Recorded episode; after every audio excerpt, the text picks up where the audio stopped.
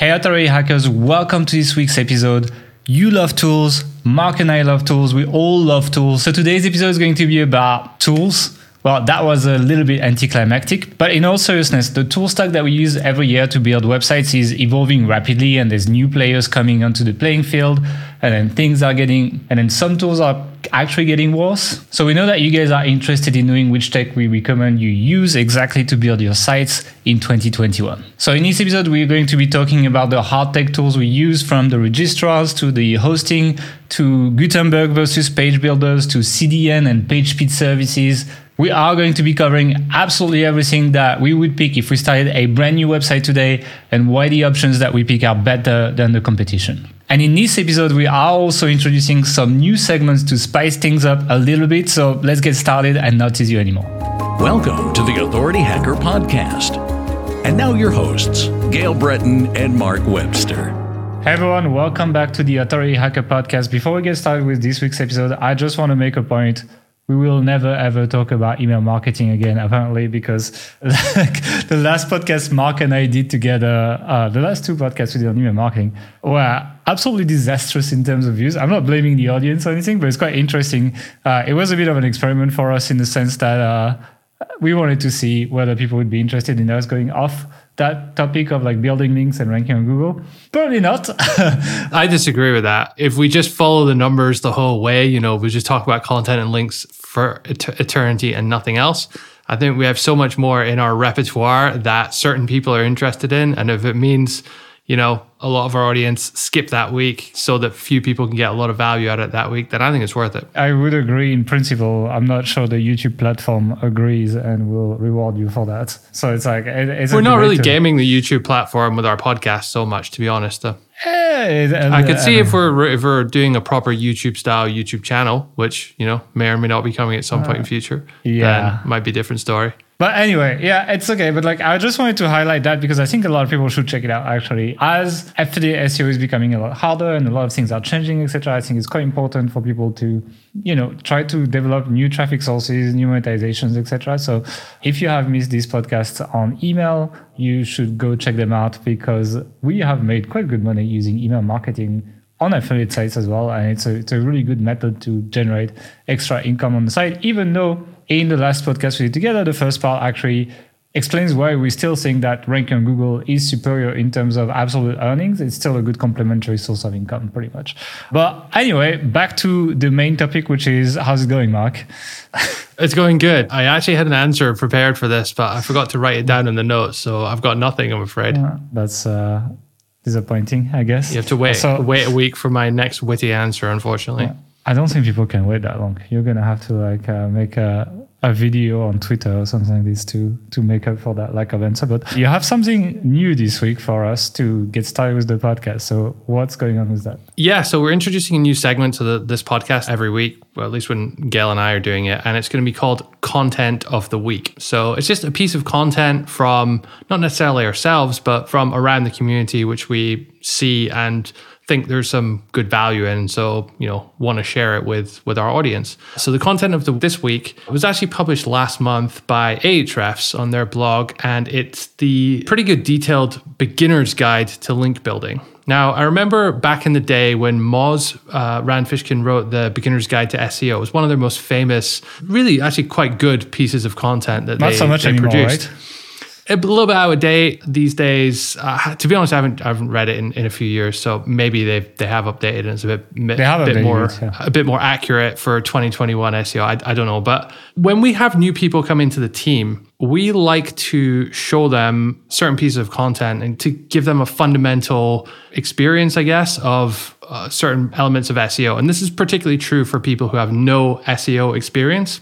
And we hire a lot of people who have no SEO experience, no link building experience. Uh, if we want to train them to be link builders, because we found that uh, having the wrong experience is actually worse than having no experience for certain roles. So this uh, beginner's guide to link building is a really good piece of content to share with to i think share with new team members day one hour one they come on board say hey read this and then let's talk about it i think succinctly and efficiently goes into enough detail about the landscape of link building to give people the sort of solid fundamentals of, of what it is. So I think it's a really good piece of content uh, and it'd be very useful to share in that situation. It's not really for advanced people though. It's really like, it's no, really not at all. For, but you know, one thing that is interesting for advanced people is like trying to understand the SEO strategy of Ahrefs behind how they're doing things here. So that's typical of like, this is a hub page. This is, this is basically how you do a content hub page. I've given several uh, examples in the past, but that's a really good one because they essentially have like five or six chapters, five chapters. And at the end of each, they have essentially a list of the other pieces of content on link building that would be targeting like guest posting as a keyword, for example, etc. So that page is a hub page that targets link building. It ranks on page one for link building. Bottom of page, not bottom bottom, but like middle bottom, like second half of page one. But I can see what the tr- the plan is here. The plan is to make this kind of like a PR, you know, promote it a lot on their social channels, get maybe like search engine journal to write about it, blah blah blah, link to this stuff, and then they are passing link juice with uh, keyword rich anchor text to their other posts on link building, like for example, guest posting or PR or something like this, or like what is anchor text and these kind of things. And it's quite interesting because it's something that we do. And I think Ahrefs overall does a really good job with the blog and SEO strategy. You know, it's not like the Ahrefs blog is not a blog that like people get super excited about and talk necessarily a lot about on like social media, etc. That's very buzzing with brand new case studies, etc. But they're doing a really good job at matching search intent, capitalizing on their domain authority, domain rating. It's a good library of content. And like when you actually search for something and you get on their content, it's like it's good, you know. It's like it's useful and it's like I would I would read it whenever I care about the topic. Like I'm working on like a new blueprint for Authority Hacker right now, and some of their content was actually useful and is in my resources for that. And I was happy to read it at the time I, when I cared about a specific subtopic. So, and I think that's really like what a modern blog is these days. Like blogs are not really a social interaction vector anymore as they are like a useful library of content that at the same time like you know you will engage with it if you care about the topic but if you don't care about the topic you will kind of ignore it. Essentially what happened with our email marketing podcast you know? Like uh, some people engage with that but it's only like hopefully they, they rank on search or something and eventually people who care about that will watch that but it's not necessarily made for like a broad audience and like everyone that's following it. So it's kind of the same with Ahrefs. So if you want an example of a strong hub page, top of silo page that then passes link juice to subpages while being a piece of content that can rank for a really good keyword, aka link building, this page is actually a good case study for your own SEO knowledge and how they're doing stuff. So I wanted to highlight that because I think for the more advanced people, that's the interesting part about this article, you know. So yeah, something you said there uh, reminded me what my answer to how's how is it going, Mark, was going to be, and that is that at the time of recording, we've actually started working on the next Authority Hacker Pro blueprint, and by the time this goes out, we'll have started on two Authority Hacker Pro blueprints. So lots of new good content coming out for Authority Hacker Pro in the not too distant future. So keep an eye out for that one. Yeah, last year was a bit more focused on the Authority Site system, and this year is going to be a lot of love for Authority Hacker Pro, pretty much. Anything else to add on this content of the week news section? No, let's talk about what people came here for the tools. Okay, let's talk about the tools. This this we know people will like. I'm not worried about that one. And so it's something that we kind of like do every year where it's like, okay, what are the tools we use to build websites? And there's more and more options out there that are viable. And so it's going to be interesting. There's going to be a bit of debate around everything. And we're just going to go by technical layer, right? So the first thing you do when you build a website is you buy a domain. And so we're going to start with the domain.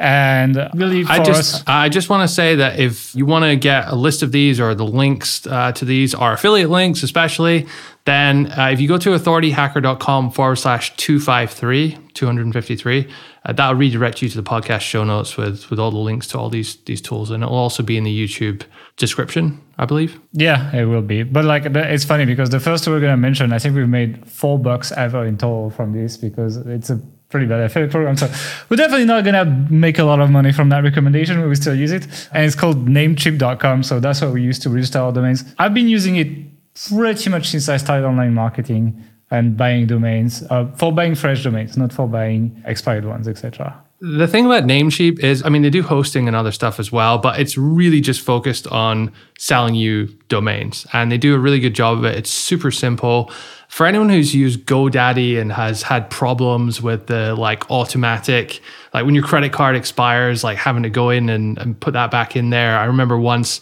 I tried to do that, but the 2FA didn't work on my phone. Had to like call them up and then that didn't work. And then I spent like an hour on the phone with someone only to tell me that, oh, you have to call Arizona when they're online and you're in, I was in Bali at the time. It was just, total nightmare with GoDaddy, honestly. Namecheap, on the other hand, I don't think we've ever had a single problem with them in the 10 plus no. years we've been using them for all our domains. Yeah, it's it doesn't do it's not that fancy or anything. It's not doesn't do anything much better. It just does what it's supposed to do for a good price. .com domain names are pretty cheap these days as well. I, I remember these about 15 bucks or something. Now they're $8.88 per year on on Namecheap, which is it's yeah. like a deflation. Like we're, we're kind of like reversing in this. But yeah, I like Namecheap. It's simple. We still, you know, in the Authority Site system, I want to highlight that we recommend people buy their domain when they buy their hosting. And we'll talk about hosting in a second. Usually we would make people buy their domains through SiteGround.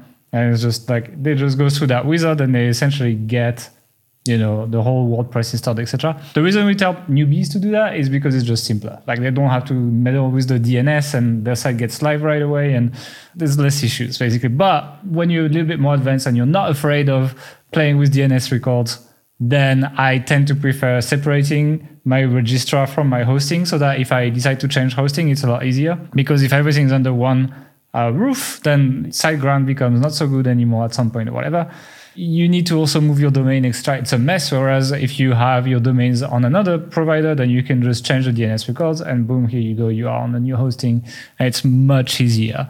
Talking about domains, that's something I didn't put in notes, Mark, but we have been buying some expired domains recently as well. So I'm going to talk a little bit about that as well. There's basically initially when I started, I started the really old school way. I was just on GoDaddy auctions and I would just like I can't like I was just looking at the, the domains people are bidding on and I was just like trying to guess you know what would be popular and based on the names etc and then just throwing them in Ahrefs and deciding which domains have you know are good enough for me to bid on. And now I'm using a tool called Spamzilla that essentially has more filters. So it does that. It scrapes a couple of marketplaces including GoDaddy and you know you can filter for domain rating for number of links like there's some kind of like link toxicity metrics and things like that. It's quite fast and easy to use. And uh, if you are in the market for expired domains i mean to do whatever you want to be honest. If you want to build pbns if you want to build sites on them or if you want to just redirect them to your site which tend to be the three main uses of expired domains i like spamzilla it's how much is it? I think it was 14 bucks a month or something. I'm not sure let me just check because it's not too expensive basically. If you are regularly buying domains and usually you pay several like you know for a good domain you pay a, around three to five hundred dollars for that. So it's like spamzilla is 37 dollars per month sorry. So yeah if you're doing this regularly i think it's it's worth it because you save a lot of time. I would just spend like every two to three days i would spend 20 minutes on it and i would already find all the opportunities that would be worth looking at. And because the auctions tend to be several days you know you don't have to check every day.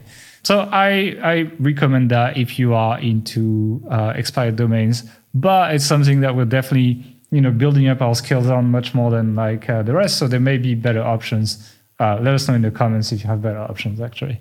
That's all I had for domains, really. So the next section is going to be hosting. And here we're just going to be pretty simple. It really depends what you want. Do you want to have something that's good value? Do you want to have good service? Or do you want to have both? And then essentially you're going to spend money. For beginners, as I said earlier, we recommend SiteGround because it's quite cheap to start. I think it's like 390. Let me recheck that. They change all the time, their prices. $7 per month for the cheap package now. So it's, it's gone up a lot. 599 euros, yeah, $7. Okay. I'm checking the test site. I was checking the site speed of the test site, for example. It's quite good, to be honest. Like, and they have a lot, like they have their own caching plugin in there, for example. So you don't need to pay for something like uh, WP Rocket or something like this. So there is some built-in services in there, image optimization and so on. So I wouldn't call it the super basic hosting anymore. I think it's like a mid-level hosting for a decent price. I like it. Low they, to mid, I'd say. Yeah. Yeah, but they get you because the second year tends to be a lot more expensive than the first year. Uh, usually it's, it's around fi- double the price. Fifteen dollars per month instead of seven, so it's like it almost more than doubles in price. But most hosting companies, to be fair, most beginner-focused hosting companies, to be fair, will do this. Just it can come up as a bit of a shock to people if you're paying yearly and you get paid and, and you get billed, you know, two hundred dollars or something uh, when you weren't expecting it. So just be careful that. Yeah, but I like that customer service as well. So I mean, personal story: my sister, she's got her site on there, and she doesn't know at all how to do DNS stuff, etc. And every time she needs something, she goes on the chat and I do it for her, for example. It's quite nice. She doesn't have to worry about it. Uh, her site goes down. They also help with that. I don't, I don't have to do it. I like it because otherwise she would call me and she would make me, uh, she would make me do this. So I'm pretty happy about that. I like the direct integration with Cloudflare as well. I think it's nice that you don't even have to go on cloudflare.com to set up Cloudflare on SiteGround and it gives you a really good DNS with a really good time to first byte and, you know, good value overall. Like, uh, not the cheapest, but good value. I like it. And then if you want like the like a much better performance at decent value, but then you will trade off the customer support, etc. for it. And that's what we use for most of our sites that are not our main sites these days. It's going to be Cloudways. But Cloudways together with Vultr high frequency, because Cloudways allows you to run you know, DigitalOcean if you want, Google Cloud, Amazon Web Servers, etc., etc. And so uh, Vultr high frequencies, high frequency, sorry, has been really good, and you can start at 13 bucks per month. Uh, and actually, I gave you a login to a WordPress using i want you to log in mark because using that setup i've never seen wordpress admin run so fast. It almost feels like a desktop. App so i want you to log in and tell me like remember how authority hacker for example if you go on authority hacker you click and you're waiting like seven seconds for whatever new post or whatever you want to do. And let me let me yeah, know what you think. that's noticeably yeah. fast yeah, i wouldn't i wouldn't say it's like desktop fast but it's like it's close enough yeah. yeah i've never seen wordpress load like this before. It feels like something else is going on that's the admin as well well, so it's not cached, right? That's so really cool. Because they run it on really fast SSDs, etc. So it's really nice to work on it, and the site itself is really fast as well. Like this site I gave you loads under a second uh, with a very minimal setup. We'll talk about later, so that works well. Now, for people who want like, can, can really I just say, ask a question? So that's thirteen bucks a month. SiteGround yeah. is seven dollars, renewing to fifteen. So this is actually cheaper than SiteGround at yep. the post one year mark. Not only that, but you can this server that you logged on has three websites on it. Three small websites, but I'm actually running three sites on it. So you know you're responsible for managing your resources here so you could overload your server it could be turning to crap you can scale it and pay more money but it's like it's not like SiteGround where they will manage it for you but you could run many sites on that 13 bucks per month server and do they have like live chat, phone line, customer support you can call and get help with stuff, or what's they the level do, of support but, here? They do, but like um, it's just like you know you're gonna have to fight a little bit more to get technical support, and uh, sometimes maybe you get like a first level of support that's a bit useless, then we'll go to the next level and it's going to be a bit better. So it's not too bad, but it's also the user interface is much more complicated, right? So it's like you have your server level, then below that you have your project level, then below that you have your applications level, and it's like it's a little more complicated, a bit more intimidating for for beginners. Then. Which is why I don't have that in your toy site system, for example. It's better value, and also it's more expensive on the first year, and so like people still would be iffy about that. So I, but like if I start a new a new small site on the site now, I just put it on Cloudways, and then usually when these sites become important to us, make us good money, etc., then we move them to like our premium hosting. So we use Kinsta, and we highly recommend it because this is the best support I've ever had with a hosting provider, and you know, it's like we got DDoS attacked on Authority Hacker, for example, many times, and people like, you know, like sites going down at the worst time ever in the middle of a webinar, etc. And every single time, the support at Kinsta has been solving this for us. And it's also very easy to use uh, control panel. Like it's on the level of SiteGround to use, but it's kind of like the next level. It's the the premium tier. It's not only that the support can fix the problem, but it's the first person you can talk to, you talk to, yeah. who you get through to straight away, fixes it really fast straight away. So it's just it's a really good experience. Yeah, so we pay a lot of money for that. I think we pay we pay like yeah hundreds of dollars per month for that. I'm not going to say exactly which plan we're on, but we're on old, an old plan, and we still pay like a lot of money. But for the size that make us a lot of money, I'm more than happy to pay for that and essentially outsource the server management, etc. And for the small projects that, you know, if they go down for a day, it's not the end of the world, then I, I put them on a cheap Cloudways server pretty much, and it's still fast enough. So that's basically, you know, there's many other hosts, providers, etc. But really, like, we're more into like pick pick what you want, pick your poison. Do you want to trade time for money or money for time, etc. And then if you want the easy, basic stuff, go for SiteGround. If you want the best value for money in terms of site speed and tech and server tech, go for Cloudways. If you want the best service with pretty good servers, I mean, it's on Google Cloud, uh, go for Kinsta. And then, yeah, that's pretty much it. Any any comments on the hosting? No, I think we covered everything. Cool. Obviously, when you talk about hosting, now you're going to talk about CDNs right after. So CDN is content delivery network. So basically, a lot of your assets can be cached more locally. So let's say, for example, our server for Authority Hacker is in Iowa, right? And so let's say you're in the Philippines and you want to open Authority Hacker that's a long way for that image file to go from Iowa all the way to the Philippines. So what the CDN does is they take the biggest files, so you know JavaScript files and images and you know assets, fonts, files, etc., and they will make a copy of these files on a much closer server. So maybe there will be a server in Manila, for example, in the Philippines, and so you know, the really small HTML files will maybe load from Iowa. And then the big files that really take a lot, a lot of time or would be more difficult to go through like a lot of internet lines will load from that Manila server. And so that's what a CDN does. And it speeds up your website massively, especially in countries that are quite far away from you. By far the best value we found this year. And I'm quite impressed and quite amazed that not many people talk about it is Cloudflare APO. And I think that people don't talk about it because there's no affiliate program, because it makes you no money. But uh, for five bucks, Cloudflare basically serves 95% of your files uh, through their servers that are, you know, they have one of the biggest like uh, number of locations out of any CDN provider. And it's really easy to set up as well. You just install the plugin on your WordPress site, you put your API key, and you just toggle a button and you do it. I have a friend who came over to my place that I was helping uh, with his site a week ago, two weeks ago. And he runs a pretty unoptimized site, right? He runs like both Elementor and Thrive, for example, and like has a bunch of other things. So I, I let you uh, get an idea of how slow the website was. We ran it through GT GTmetrix before Cloudflare APO. And I, I, can't remember, but like it was like five seconds load and it had an E grade for speed or something. It was pretty bad, pretty much. And we did Cloudflare APO and we waited about an hour. And then his grade went from E to A and he had 1.2 second page load and pretty much everything went to green on GTmetrix, right? That's for $5 per month service. And so, you know, it's like, I mean, if you mix like Cloudways plus uh, Cloudflare APO, for example, it's quite amazing. But even SiteGround, for example, like even if you're like on the cheapest SiteGround plan, because a lot of the files will be served from Cloudflare, you don't have to have the absolute best hosting because Cloudflare is going to do a lot of the heavy lifting for you. So you can often save on your hosting and then invest in this and, you know, kind of like add up the price of cheap hosting plus this versus expensive hosting and compare them, you know? So it's, it's, it's really quite good. We make absolutely no money from recommending it, but I've been quite impressed.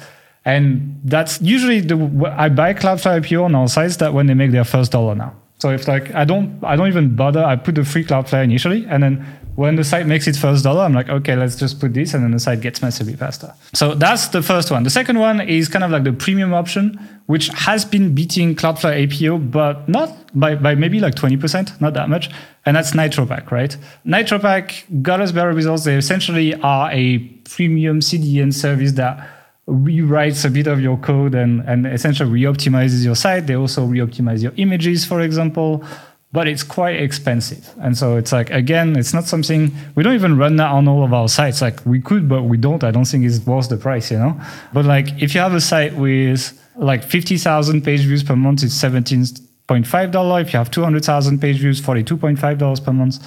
And 1 million page views, $146 per month. And that's if you pay yearly. So it's not cheap, but I got yeah 20 to 30 percent faster pages. And I tended to have a few bugs with Cloudflare APO that I didn't get with NitroPack because it was a little bit more granular. There's more options you can play with. So, for example, on a site like Authority Hacker, Cloudflare APO gets a little bit glitchy on like the posts widgets you know like they, they don't display properly like they try to compress javascript a bit too much etc whereas on nitropack i'm able to display it correctly by excluding some files and so on so it's kind of like the level up.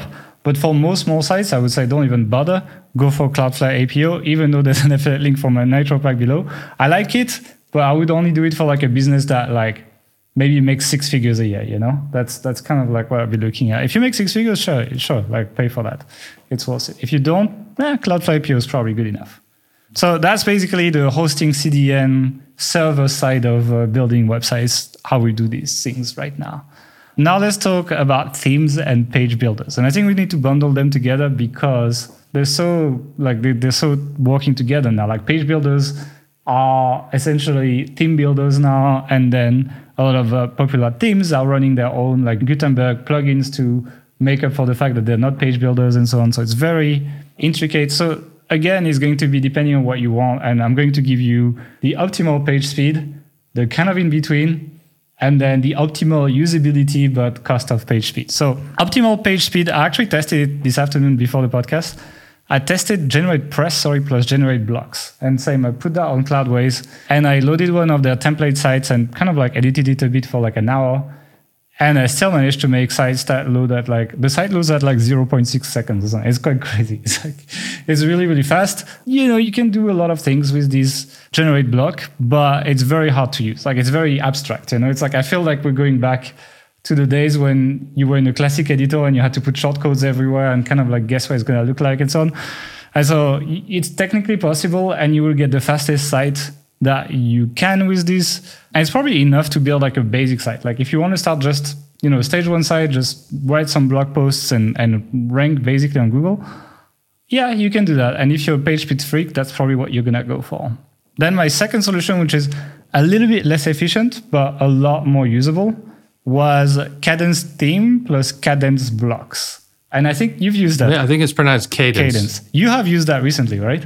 Yeah. So I just set up a site for the. I don't normally set up sites. Gael takes care of that, but I set up this this site using Kadence, and it was remarkably straightforward and easy to use. You know, the situation I would say was really good for is if you're like service company or a product company or some kind of local business, and you want to create like a a site for that based on the template. They have a bunch of really good existing templates, super easy to customize, and they look super professional. Like to the point where I'm, I'm wondering like what web designers who do websites for local businesses and stuff yep. these days even do because this really does it all. Not quite sure it's like the best approach for a, a kind of content based authority site, but it's still like remarkably easy to use and yeah, looks fantastic. So if Mark can use it, everyone can use it. And uh, yeah, I like it because it's still like Gutenberg based. It's still like native WordPress. So it's a lot more optimized in terms of code than something like Elementor will be, which we'll talk about, or just like, you know, essentially what we will now call like older page builders. We kind of like almost passing that as the trend and now it's becoming more like native WordPress. And what's good is like they allow you to edit your header, your footer, etc., which historically has been quite difficult to edit in WordPress. But here you, you have quite a lot of control and it's very visual. It's still it's much nicer than GeneratePress to edit, but it's not as nice in terms of the quality of the code. So to give you an idea, like this site on GeneratePress was loading in 0.6 seconds. And I put a site on Kadence on the same server, like it's that um, Cloudways server. And it loads in 1.1 second and is a little bit more like div levels in this, etc. So it's not it's not as nice, but it's not it's not too far. And um, personally, if I wanted to start a site without a page builder, I think that's kind of like my floor level, like where I would feel I have enough control over my site, but at the same time, it's quite optimized. And to be frank, if we start new sites, I will probably be using that setup as the initial setup until we feel that we might need a page builder, right? So that is Kadence theme plus Kadence blocks. The good news is there is a free version of both and a pro version of both. So you can upgrade whatever you want or use the free version if you want to try this for free. I've built sites on the free version. It's just fine, to be honest. So check it out. And finally, you have essentially the full out page builder, full uh, functionalities, which in our case, we use Elementor, but you know, things like Divi and things like Thrive themes, etc. Essentially, they're kind of in the same category. Not exactly, but kind of in the same category. And it's quite interesting because I think Elementor, they definitely started to understand uh, people are a bit pissed off with like how bloated the code can be. And it is. There's a lot of divs, etc. in the code. It's not very clean.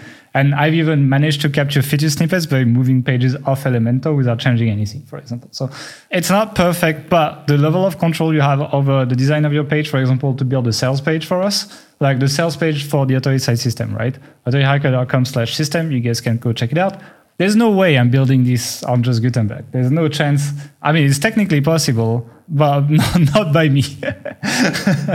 so it's like it's allowing you to do things that you would maybe not otherwise do that could make you a lot of money. But Elementor have started to ship performance improvements. First of all, they have something called the DOM size reduction project, which essentially removes a bunch of the divs they were using that are now redundant. So they removed like I think around 20% when you activate this of that, that code bloat essentially.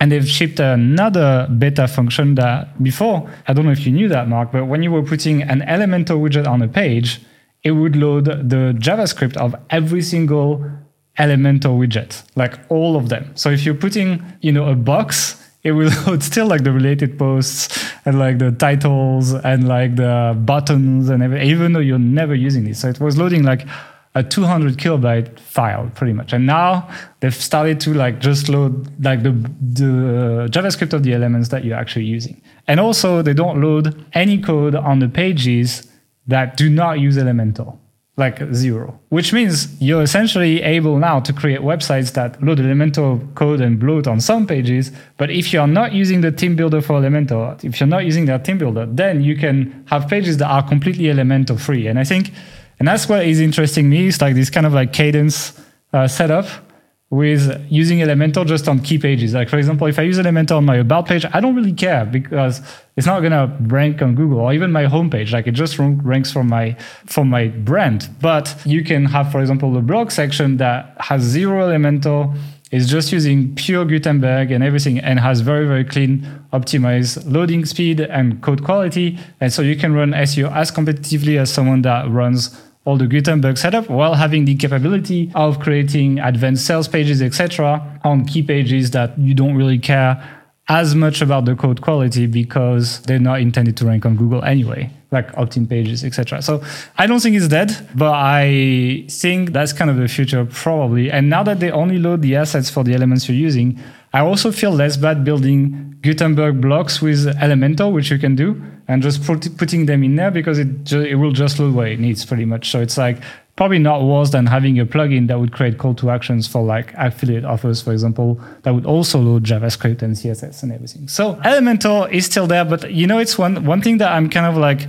fading away from is using that theme builder. It's like it's it's okay but I tend to like um, if you wanted to optimize the code to the max, then I would use Kadence.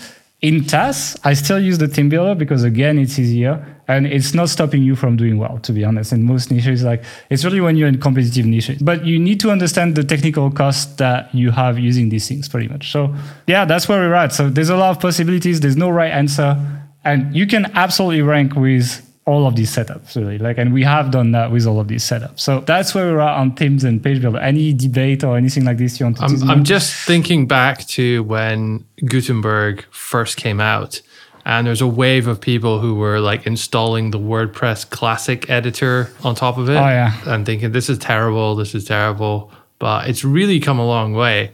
And you know i think this is the future of, of you know of, of wordpress. I, I think elementor has problems in a few years time. Actually the wordpress is shipping full site editing so header footer etc with gutenberg this year actually. At some point this year you will be able to natively edit your footer your header with blocks. And so it's going to also bring a lot of uh, flexibility in how you build your site which has always been a problem with wordpress like putting buttons and clickable phone numbers etc in headers which makes sense is going to be a lot easier. You won't need to code anything So, yep, that's pretty much. We're going to talk about branding, but you know, I do that module in the Authority Site system, but you've done that recently with your site. So, I want you to talk about it actually. Yeah, yeah. So, I have last week actually, I was, was making a website and it's the first time I've done all the branding and stuff. I am, I mean, I might as well be colorblind when it comes to.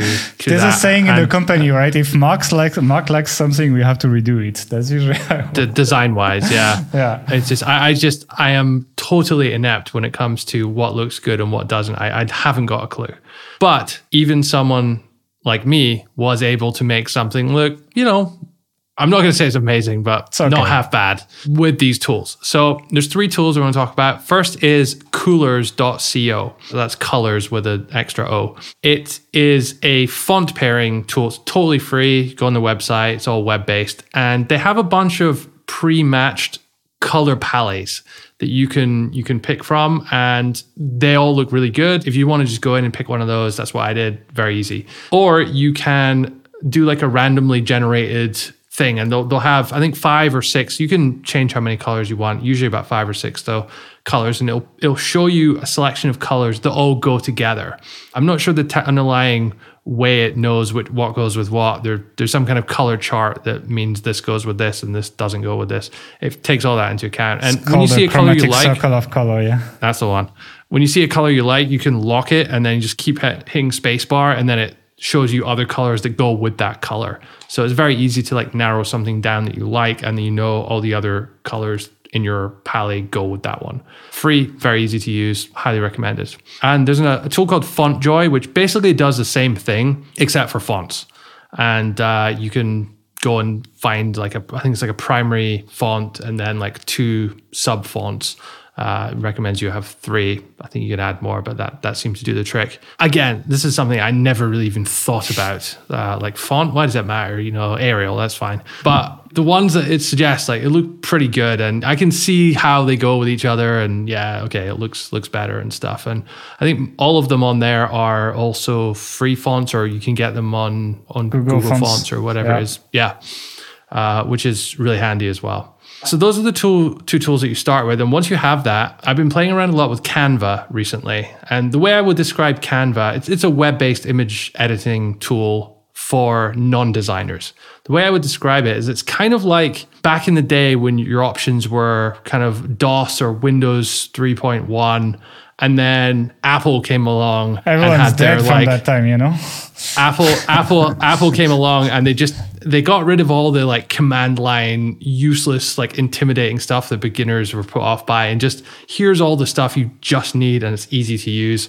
It's kind of like that for Photoshop. And someone as graphically challenged as myself was was able to use it. They have loads of like templates and the image editing is just very, very easy. Everything snaps where it should be. You can export things to the correct size. It has all the dimensions for exporting things to social media, for example. And even like creating a logo on there. Like I thought you would have to be like a professional designer to ever create a logo from scratch, but they have just a bunch of templates in there that makes it easy to like kind of customize it and tweak it to your own settings. Or really you can even upload. logo though. It's like well, here, here's the thing: enough. you can upload you can upload any image and like logify it basically in in, in Canva. Uh, and that's pretty unique. Like I've never seen that done before, especially in in such an easy way. It's ten bucks a month as well. There's a free version as well. It doesn't have quite so many cool features, and uh, the the paid version also has stock photos now, so you don't even need a, a stock photo subscription anymore. You just just use that. Yeah, Canva is just really good. It also it's like I can use more advanced tools. Like I'm doing like thumbnails with not Canva, you know, but I use Pixelmator Pro for people who want to know on Mac. But like when I want to do something quick, I still default back to Canva just because it's faster, you know. So I think uh, I think it's it's the perfect tool for all visual stuff for your website and social media. And for 10 bucks per month, it's pretty good value when you consider that the stock photos and all this stuff is built in. Then I think it's it's a no-brainer. There's no there's a reason why they're worth more than a billion dollars now, I think, actually. And so, the, yeah. the cool thing about Canva as well is you can import your color palette and your fonts as well that you picked in Coolors or FontJoy. And so all those options are like really easy to access within the tool itself. So it makes doing stuff and uh, making images Yeah, a lot of the illustrations as well. They have like you know multiple colors, and then you can change the colors on there to put your brand colors, etc. So it's like you can brand illustrations, which is quite cool and really adds a level of refinement to your images that would be hard to match with just a normal stock photo, for example. It would be harder. You need to go in Illustrator and like do this. No way you would do that. so uh, overall, yeah, Canva uh, is really cool, and we recommend it to all website owners at this point. And uh, you're gonna save a lot in designers. SEO plugins. SEO plugins has been an interesting market because Yoast used to be dominating that market for a long time, but they made a lot of big mistakes like indexing media pages, etc. And like some sites lost their rankings because of them.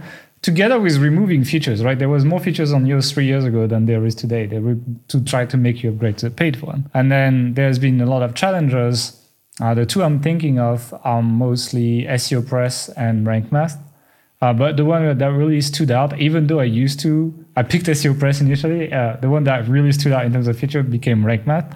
And the free version of Rank Math pretty much does everything you're going to need for your website, unless you need advanced schema, like multiple levels of schema per page, etc. That's what the pro version does. But I think for most people, it's overkill. It's more like if you're doing like recipes and you want to put your auto schema on top and you want to maybe you have a video in there so you want to put the video schema so you can like stack more schema otherwise the free version does a lot of stuff your sitemaps. It does it handles redirections for your site. It can do your local data, like you know, like putting your organization stuff in there. It can handle your social media tags. It can, of course, handle your title tags, meta description, index, no index, etc., etc. It the pro version also has a rank tracker in there, but I don't think people would use Rank Math as a rank tracker. So uh, you can feel like they gave so much away for free that they're trying to find stuff to put for the paid one, but they're kind of running out because they gave they put everything in the free version. I would not be surprised to see some of the free features slide back to the paid version in the future, but at the time at which we're recording, just use Rank Math. And it's also integrated with most page builders at this point. So you can edit like your title tag in Elementor if you're editing a page on Elementor, for example. You don't have to go back to the WordPress editor. So overall, yeah, use rank math pretty much. I'm going to just mention just three more plugins that we use. Uh, we really don't use that many plugins. You know, I showed you the TAS uh, case study site, and there's like six plugins on it or something. It's like we're really running lean. The first one I recommend for people who are uh, a little bit advanced with tracking is going to be Google Tag Manager uh, for WordPress. Essentially, it allows you to not only put your Google Tag Manager pixel on your site, it also allows you to send dimensions to Tag Manager, like the author name of the post, like the category, like the tags, etc. So we use that to get more granular data into Google Analytics. And so for that, I really like it. Obviously, Tag Manager is amazing as well, so you should use that. Advanced custom fields, we use that together with Elementor to build advanced like review templates, for example, roundup templates where we put like product data. It appears in the header. It looks really fancy. Really a good way to customize WordPress. And one that we've never mentioned before, which is WP Media folders. It saves our lives. So you know how the library in of media in WordPress is just like one file. It's like as if you were putting all your files on your desktop. Well, this allows you to essentially make folders inside your media library. So we do one per blog post, for example, per page. It allows us to keep our media organized and reuse stuff rather than like you know re-upload new images all the time, which eventually costs you a lot of money when you use hosting like Kinsta, for example, that has limited hard drive space. And so you need to be a little bit careful with that. And if you don't do that, you're going to end up having to clean or you're going to have to pay overages. And we do both, to be honest. So, yeah, if you're going to go to premium hostings, it's nice to manage your media library. It's going to save you a lot of money. Yeah, that's pretty much it. Anything else to add? Nope. Okay. Well, now we have the comment of the week, right? That's the, the new section. Yes, it is. So every week we're going to go through one of your comments on our my comments. Either the last, not you, you the audience. I'm speaking speaking to uh, comments on our YouTube videos uh, on on the YouTube channel for the like past few weeks, and just pick up something interesting question someone said or something interesting someone someone said and just address it. So this one comes from uh, Lena Walker, who said in regards to the email podcast, which you said we didn't perform quite well. She said, Great episode. She had a question about hunter.io and like what's the difference between hunter as like an outreach tool and using that as like a mailing list for autoresponder thing and for people in the know they might think this is a stupid question but it's something that comes up quite a lot people ask why can't i use mailshake or hunter to email my email list for an autoresponder and they're just fundamentally different tools hunter Mailshake and these kind of tools are for outreaching to cold prospects. You upload a list, you send them an email with a few follow ups. Active Campaign, Get Response, Mailchimp. MailerLite. These ones are for when MailerLite, when people su- uh, subscribe and expect to receive recurring emails from you about your content and stuff. It's not so much for pitching people. So yeah, that's that's the main difference. Between, and you shouldn't mix them. them. You're gonna get banned from yeah. the tools if you use them the wrong way. So uh, don't do that. And overall, they're just designed for that much better. So yeah, people who opt in, email them with like MailerLite. People who you outreach to for links, email them with Hunter.io or Mailshake or something like this. And she also says, she also says, congrats on your 250th episode. And, you know, we here don't celebrate big milestones like that here uh, for, for whatever reason. But she says, and she challenged us for the 300th episode, which would be about this time next year, one of us has to dress up as King Leonidas from the 300. Yeah, definitely so, need to lose some body fat then. it's like, it's like, so it's like, challenge, challenge accepted, was it? Yeah, let's see. It's like depends on my diet a few weeks before, but we can we can work on that. Okay, before we close it up, I wanted to uh, give a shout out to our free webinar where we actually talk a lot about tools. So if you want more information, you can go on Authority Hacker Training com and we don't just share tools we share how we start new sites. There's a bunch of tools that have changed since then but a lot of this stuff is still relevant and reliable. So go and check it out. I think uh, you will enjoy it. Anything any final words of wisdom now that you didn't tell us how it's going? I need to put you on the spot at the end of the podcast you know? No final words of wisdom uh, unfortunately. well, final words of wisdom is don't overspend on tools. I think uh, just buy the tools that you need. And a lot of the tools we mentioned here are free. Like pretty much all the things we mentioned are free. Rank Math is free. Canva branding has a free stuff. version. All the yeah. branding stuff is free. So it shows you that you don't really need to spend that much money. And there's a lot of free options. Even Cloudflare has a free tier, you know? Pretty much apart from the hosting, you have a free option in everything we mentioned. So really, when we build sites these days, and as I say, the TAS case study site only has like six or seven plugins. You don't need a lot of plugins, and you can already build a great site. So on this, if you enjoyed this video, if you want us to talk more about tools, don't forget to like this video, subscribe, and click on the notification bell, and we'll see you next week. Bye.